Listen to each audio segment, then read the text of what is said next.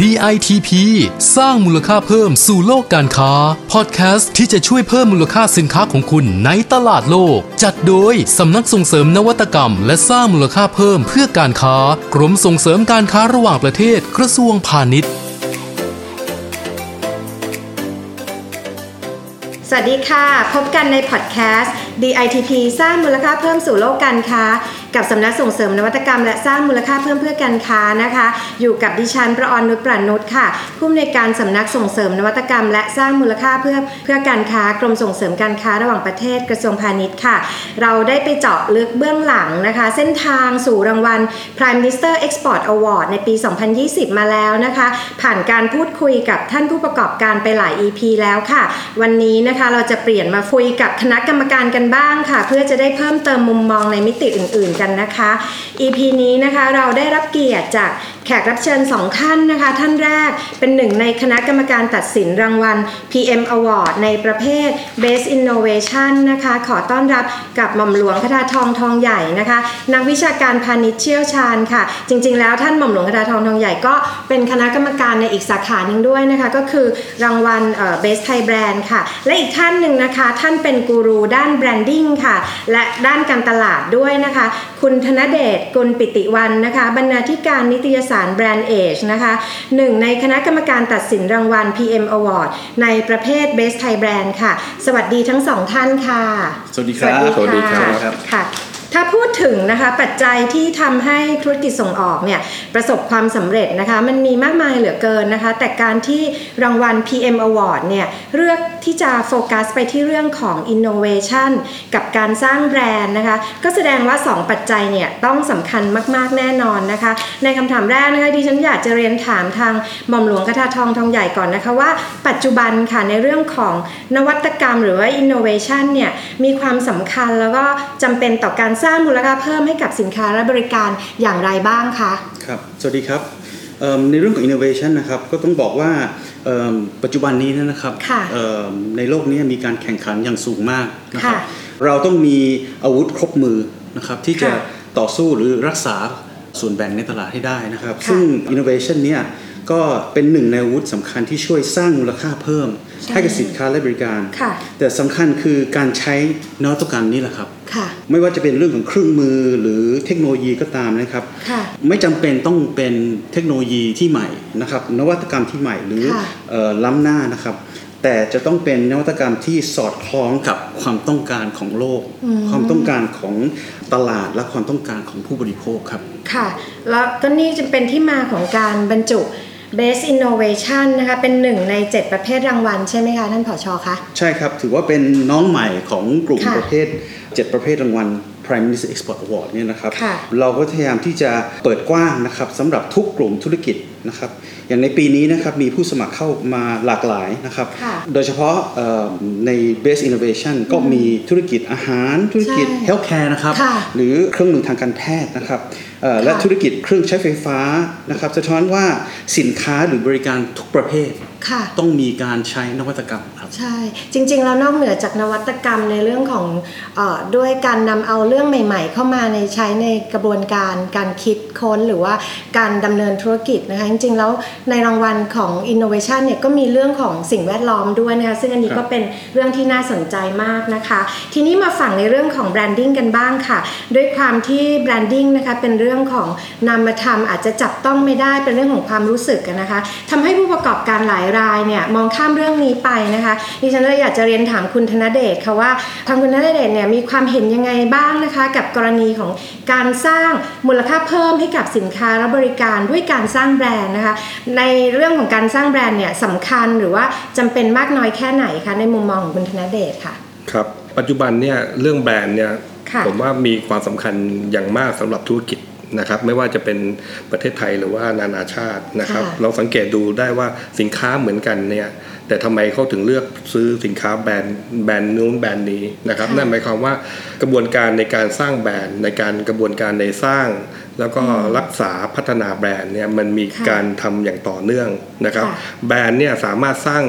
เพิ่มขีดความสามารถในการแข่งขันได้นะครับค่ะเพราะว่าแบรนด์เนี่ยจะสะท้อนตัวตนของตัวสินค้านะครับ ซึ่งสะท้อนกลับมาที่ก็เลยไม่ว่าองค์กรด้วยค่ะนะครับ เพราะว่าความสำคัญตรงนี้เนี่ย จะบ่งบอกทุกทุกสิ่งทุก ๆ อย่างเลย เพราะว่าแบรนด์เนี่ยมันเหมือนกับเขาเรียกถ้าเป็นศัพท์การตลาดก็เรียกเป็น un- untangible ก็คือมันสัมผัสไม่ได้ค่ะแต่เราสัมผัสได้ด้วยสัมผัสทั้งค่ะ5นะครับไม่ว่าจะกลิ่นเราเข้าไปในร้านกาแฟมีกลิ่นกาแฟนะครับก็สะท้อนว่าเอ้ยนี่คือแบรนด์อะไรค่ะเราเห็นด้วยสายตาแบรนด์นี้มีความน่าสนใจมากน้อยแค่ไหนก็คือ พวกตาสัญลักษณ์หรือเครื่องหมายการค้าค่ะอันนี้นะครับ แล้วก็ค่ะหรือแม้กระทั่งเรื่องของการสัมผัสอื่นๆ เราไปสัมผัสบริการประสบการณ์นะครับประสบการณ์ต่างๆ ในการสัมผัสในงานบริการต่างๆ สิ่งต่างๆเหล่านี้เนี่ยบางครั้งนะครับคนมองข้ามอืมแต่ทั้งหมดเลยเนี่ยสะท้อนกลับมาที่แบรนสิด์นค้าทุกอย่างเลยครับค่ะนะครับมันมีค่ะตัวอย่างของแบรนด์ที่ที่ให้บริการนะครับอืมเอ่อมีลูกค้าเดินเข้ามาของบริการบริการหนึ่งค่ะ นะครับ แต่เจ้าหน้าที่ไม่ได้ให้ความสำคัญมากนะอืมนะครับ นั่นหมายความว่าลูกค้าสะท้อนกับลูกลูกค้าความคิดของลูกค้าเลยคิดเลยว่าแบรนด์นี้นะเขาไม่เคยต้อนรับเราอืมนี่คือสินค้านี่นี่คือบริการบริการ แต่ถ้าเป็นตัวสินค้าแบรนด์เนี่ยจะสะท้อนกลับไปที่หนึ่งตัวคุณภาพ นวัตกรรมต่างๆนะครับค่ะมันก็สะท้อนกลับมาที่ตัวนวัตกรรมเรื่องของ R&D เรื่องนู้นเรื่องนี้นะครับ ซึ่งทำให้คนเนี่ยเกิดการซื้อเพิ่ม แล้วก็ซื้อต่อเนื่องนะครับดังนั้นถ้าเราจะไปแข่งขันในตลาดต่างประเทศเลยเนี่ยเราปฏิเสธไม่ได้ว่าแบรนด์เนี่ยเพราะเราต้องไปแข่งขันอีกแบรนด์อืมเอ่ออีกอีกกี่แบรนด์ในในในต่างประเทศในไม่ว่าในเมืองไทยหรือในต่างประเทศค่ะต้องแข่งขันอีกเยอะค่ะนะครับเราจะทำไงที่จะทำให้เขาจดจำแบรนด์ของเรา ให้ให้เป็นแบรนด์ที่อยู่ในใจของผู้บริโภคคนนั้นๆได้ค่ะดังนั้นเรื่องนี้จึงเป็นเรื่องสำคัญ ซึ่ง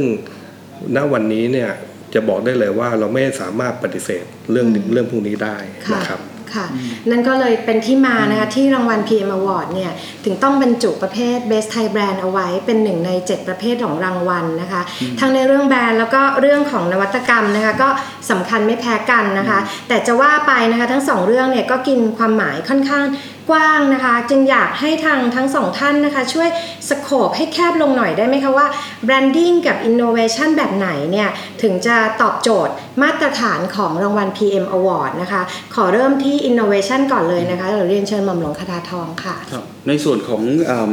innovation ในประเภทของรางวัล Pioneer Export Award เนี่ยนะครับหรือค่ะ Best Innovation นี่นะครับ เราออกแบ่งออกเป็น 2 สาขานะครับ ก็คือเอ่อสาขานวัตกรรมทั่วไปค่ะ นะครับแล้วอันที่สองที่เราคิดว่าเราจะโฟกัสมากที่สุดนะครับก็คือนวัตกรรมที่คำนึงถึงสิ่งแวดล้อมนะครับอันนี้เป็นเรื่องสำคัญอันนี้เป็นเรื่องสำคัญมากแล้วเป็นเป็นเรื่องที่ทางเอ่อตลาดต่างประเทศให้ความสำคัญอย่างยิ่งนะครับค่ะเพราะฉะนั้นเนี่ยเราจะต้องโฟกัสไปทาง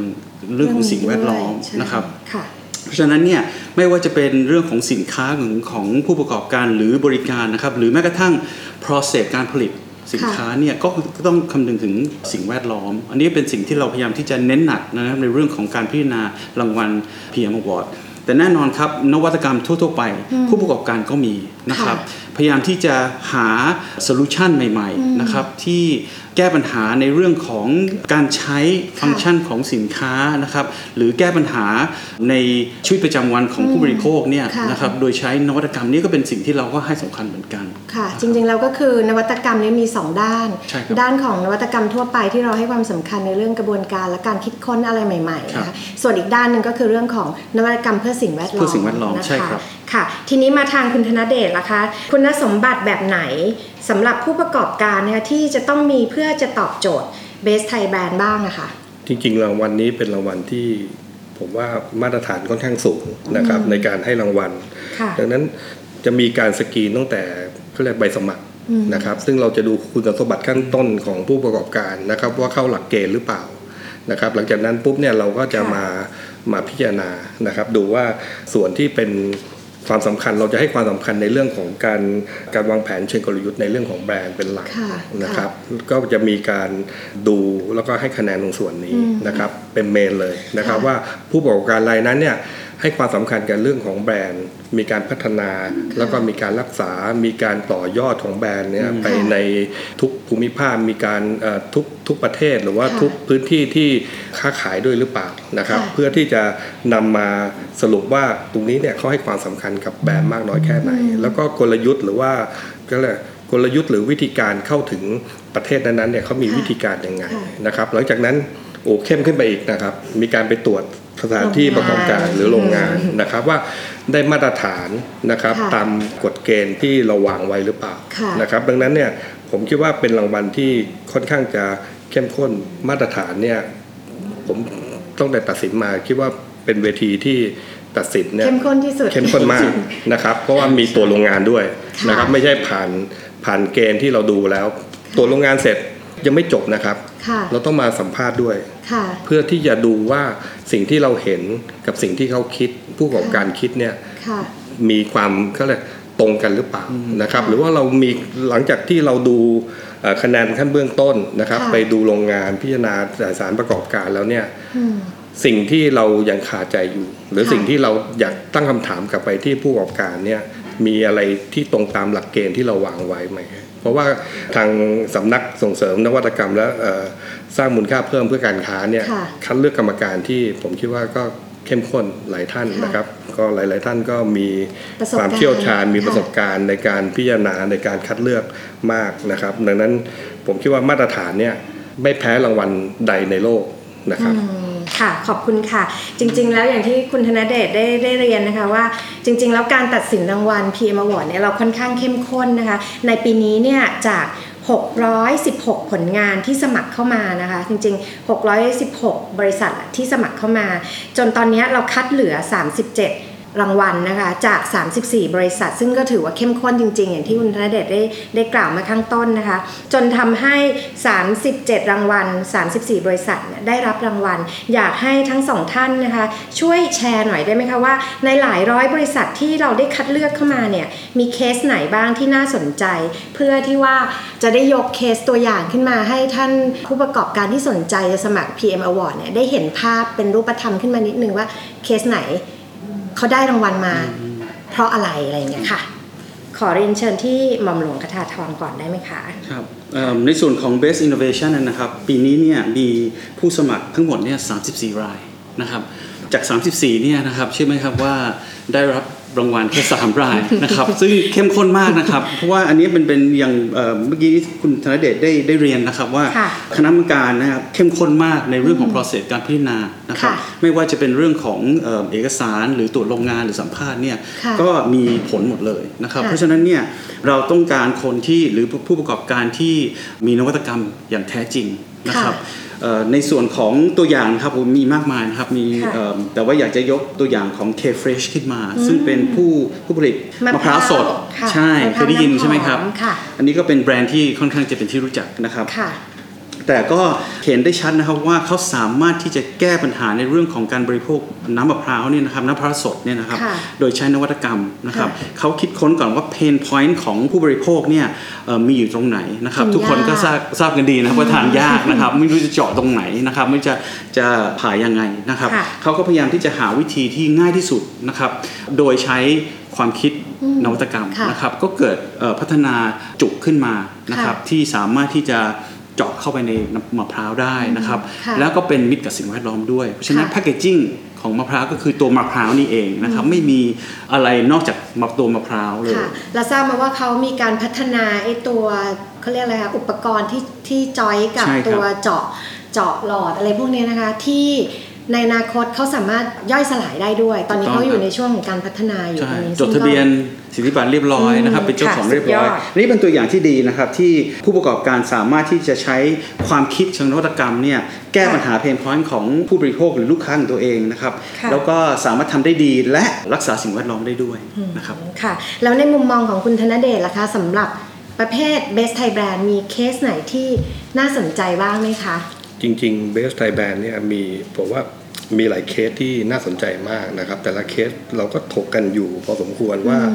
สมควรจะได้รับรางวัลไหมมาตรฐานของเราเป็นแบบนี้ค่ะถ้าบริษัทนี้หรือว่าแบรนด์นี้เนี่ยจะได้รับควรที่จะมีเบนช์มาที่มันใกล้เคียงกันอืมนะครับไม่ว่าจะเป็นไซส์ L M S หรืออะไรเงี้ยนะครับค่ะเราเราเราถกกันมากพอสมควร จริงๆ อยากยกตัวอย่างบริษัทหนึ่งที่ผมว่าเขาเป็นเซอร์วิสด้วยนะครับ ก็คือ Miner อ๋อ กลุ่ม Miner นะครับค่ะที่นำแบรนด์ The Pizza Company มาประกวดค่ะซึ่งซึ่งเป็นแปลกจริง ๆ เป็นแบรนด์ต่างชาติ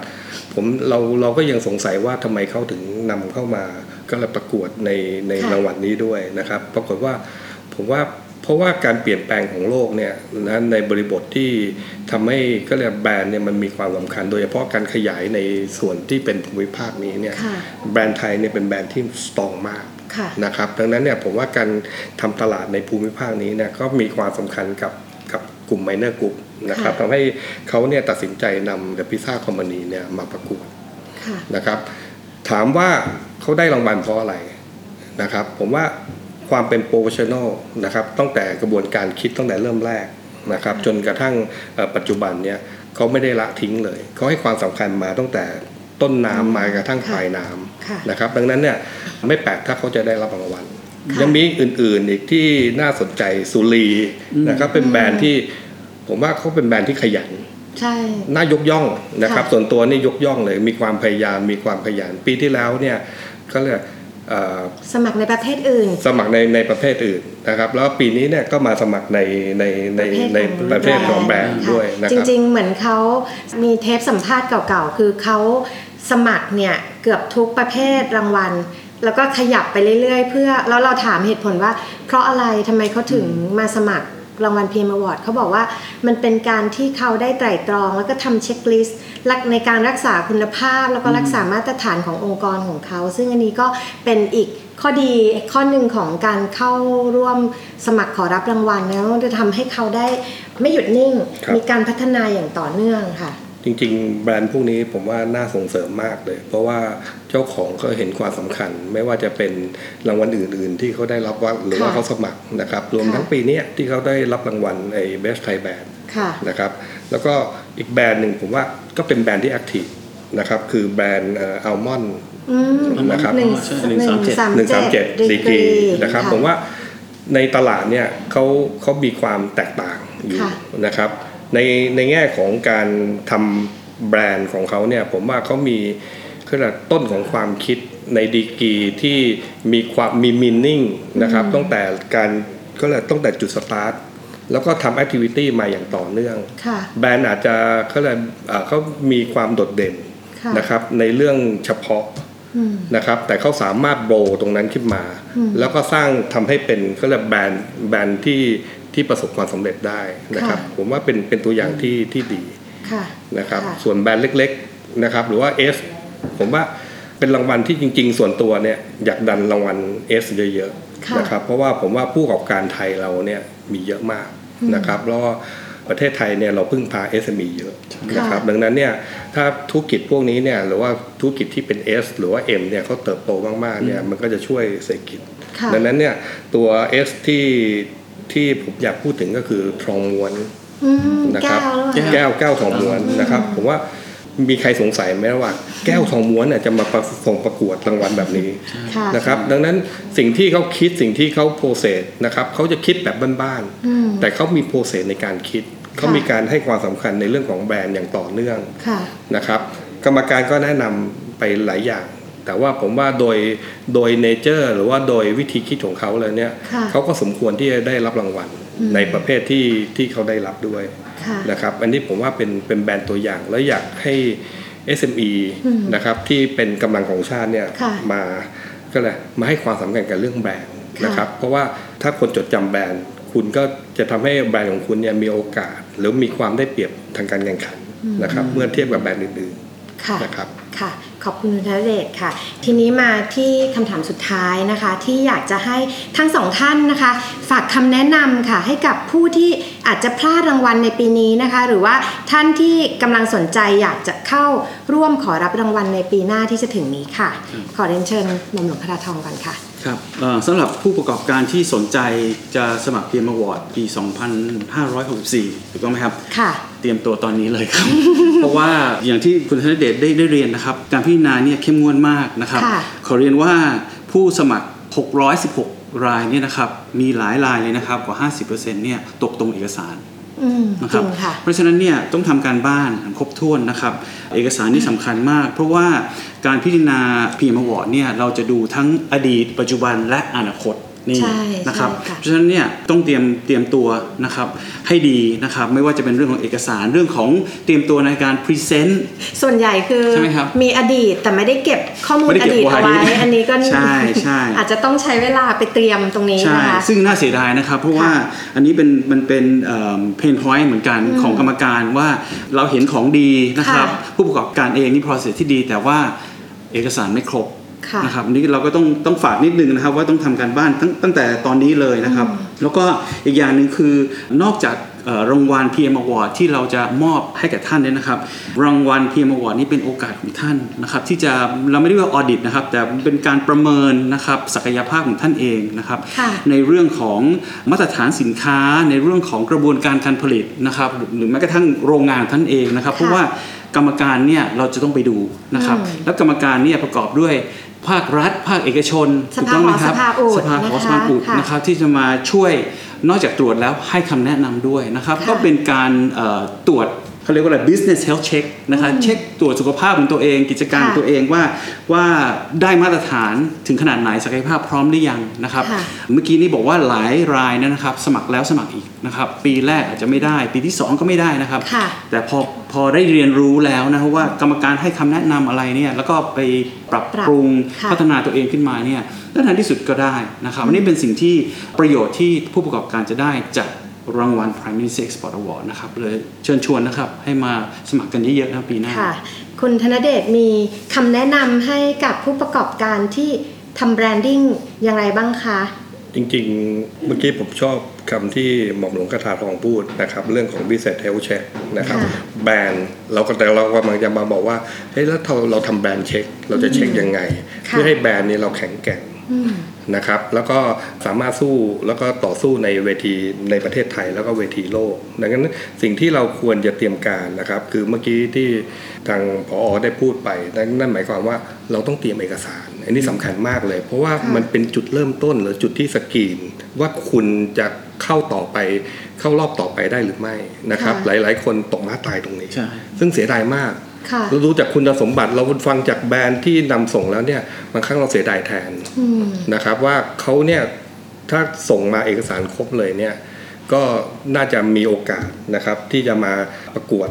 นะครับในเวทีนี้ได้นะครับ จริงๆ เจ้าหน้าที่ที่นี่ก็พร้อมให้บริการอยู่แล้ว เพียงค่ะแต่ว่ายกหูมาหรือว่าเมลมาหรือว่าอะไรก็แล้วแต่นะครับ ผมอยากค่ะให้ทำตรงนี้ด้วย อย่าเสีย อย่าทำให้โอกาสดีๆ เสียเสียออกเสียจากตัวเราไปค่ะนะครับ นอกจากนั้นเนี่ยสิ่งหนึ่งที่สำคัญมาก ๆ เลยอีกเรื่องหนึ่งก็คือ presentation อืมนะครับหลาย ๆ คน presentation เนี่ยถ้า present ออกมาดีตอบโจทย์ในสิ่งที่เราตั้งตั้งโจทย์ไปให้เลยเนี่ยค่ะกรรมการก็จะถามน้อยอืมมันก็เป็นประโยชน์กับท่านนะครับ แต่ถ้าสิ่งที่เอ่อบางบางแบรนด์เนี่ย presentation ไม่ดี แต่สิ่งที่เขาคิดโอ้โหดีมากค่ะนะครับค่ะ ไม่เป็นไรฮะ เรามีกรรมการที่ทำหน้าที่ถามเพื่อรีเช็คคำตอบตรงนี้มานะครับ ว่าสิ่งที่ท่านคิดกับสิ่งที่ท่านพรีเซนต์เนี่ยบางครั้งไม่ตรงกันค่ะนะครับ แต่ไม่เป็นไรทางกรรมการเรายินดีฟังทุกทุกคำตอบนะครับ เพื่อที่จะไปเป็นข้อพิจารณาว่าท่านสมควรที่จะได้รับรางวัลต่าง ๆ เหล่านี้หรือเปล่าค่ะนะครับดังนั้นก็ฝากนะครับเรื่องแบรนด์ Best Thai Brand นะครับ ก็ เป็นรางวัล ผมว่าก็เป็นรางวัลที่ทรงคุณค่าค่ะนะครับ แล้วก็เป็นเวทีหนึ่งที่ผมคิดว่ามีความสำคัญมากนะครับสำหรับผู้ที่จะทำการส่งออกนะครับ เพราะว่าจะช่วยยกมาตรฐานของแบรนด์ท่านเนี่ยให้ได้รับมาตรฐานที่ก็เลยได้รับการยอมรับในระดับชาตินะครับค่ะค่ะ ก็วันนี้นะคะก็ต้องขอขอบพระคุณท่านคณะกรรมการทั้งสองท่านนะคะ ที่ให้ข้อมูลแล้วก็ให้ข้อมูลที่เป็นประโยชน์มากมายจริง ๆนะคะ วันนี้นะคะที่ท่านทั้งสองท่านมาได้แชร์ถึงแนวความคิดของคณะกรรมการแล้วนะคะ จริงๆเรายังมี EP อื่น ๆ ที่แชร์ในมุมมองของผู้ประกอบการว่า จุดไหนที่ทำให้เขาประสบความสำเร็จจนได้รับรางวัลนี้นะคะ ก็ติดตามฟังในอีพีอื่นๆได้นะคะสำหรับการติดตามบทสัมภาษณ์แบบ Exclusive จากคณะกรรมการในประเภทรางวัลอื่นๆนะคะ ท่านก็สามารถติดตามได้ค่ะที่พอดแคสต์ DITP สร้างมูลค่าเพิ่มสู่โลกการค้าใน EP ต่อๆไปนะคะ และติดตามเราได้ทุกวันจันทร์ถึงวันศุกร์นะคะสำหรับวันนี้ก็ต้องขอขอบคุณหม่อมหลวงทาทองทองใหญ่นะคะ และก็คุณธนเดชนะคะ จากแบรนด์เอชค่ะ ขอขอบคุณตรงนี้แล้วก็ขอสวัสดีค่ะ ครับ สวัสดีครับ สวัสดีค่ะ สวัสดีครับ DITP สร้างมูลค่าเพิ่มสู่โลกการค้า ติดตามข้อมูลข่าวสารและกิจกรรมดีๆ เพิ่มเติมได้ที่ www.ditp-design.com หรือสายด่วน1169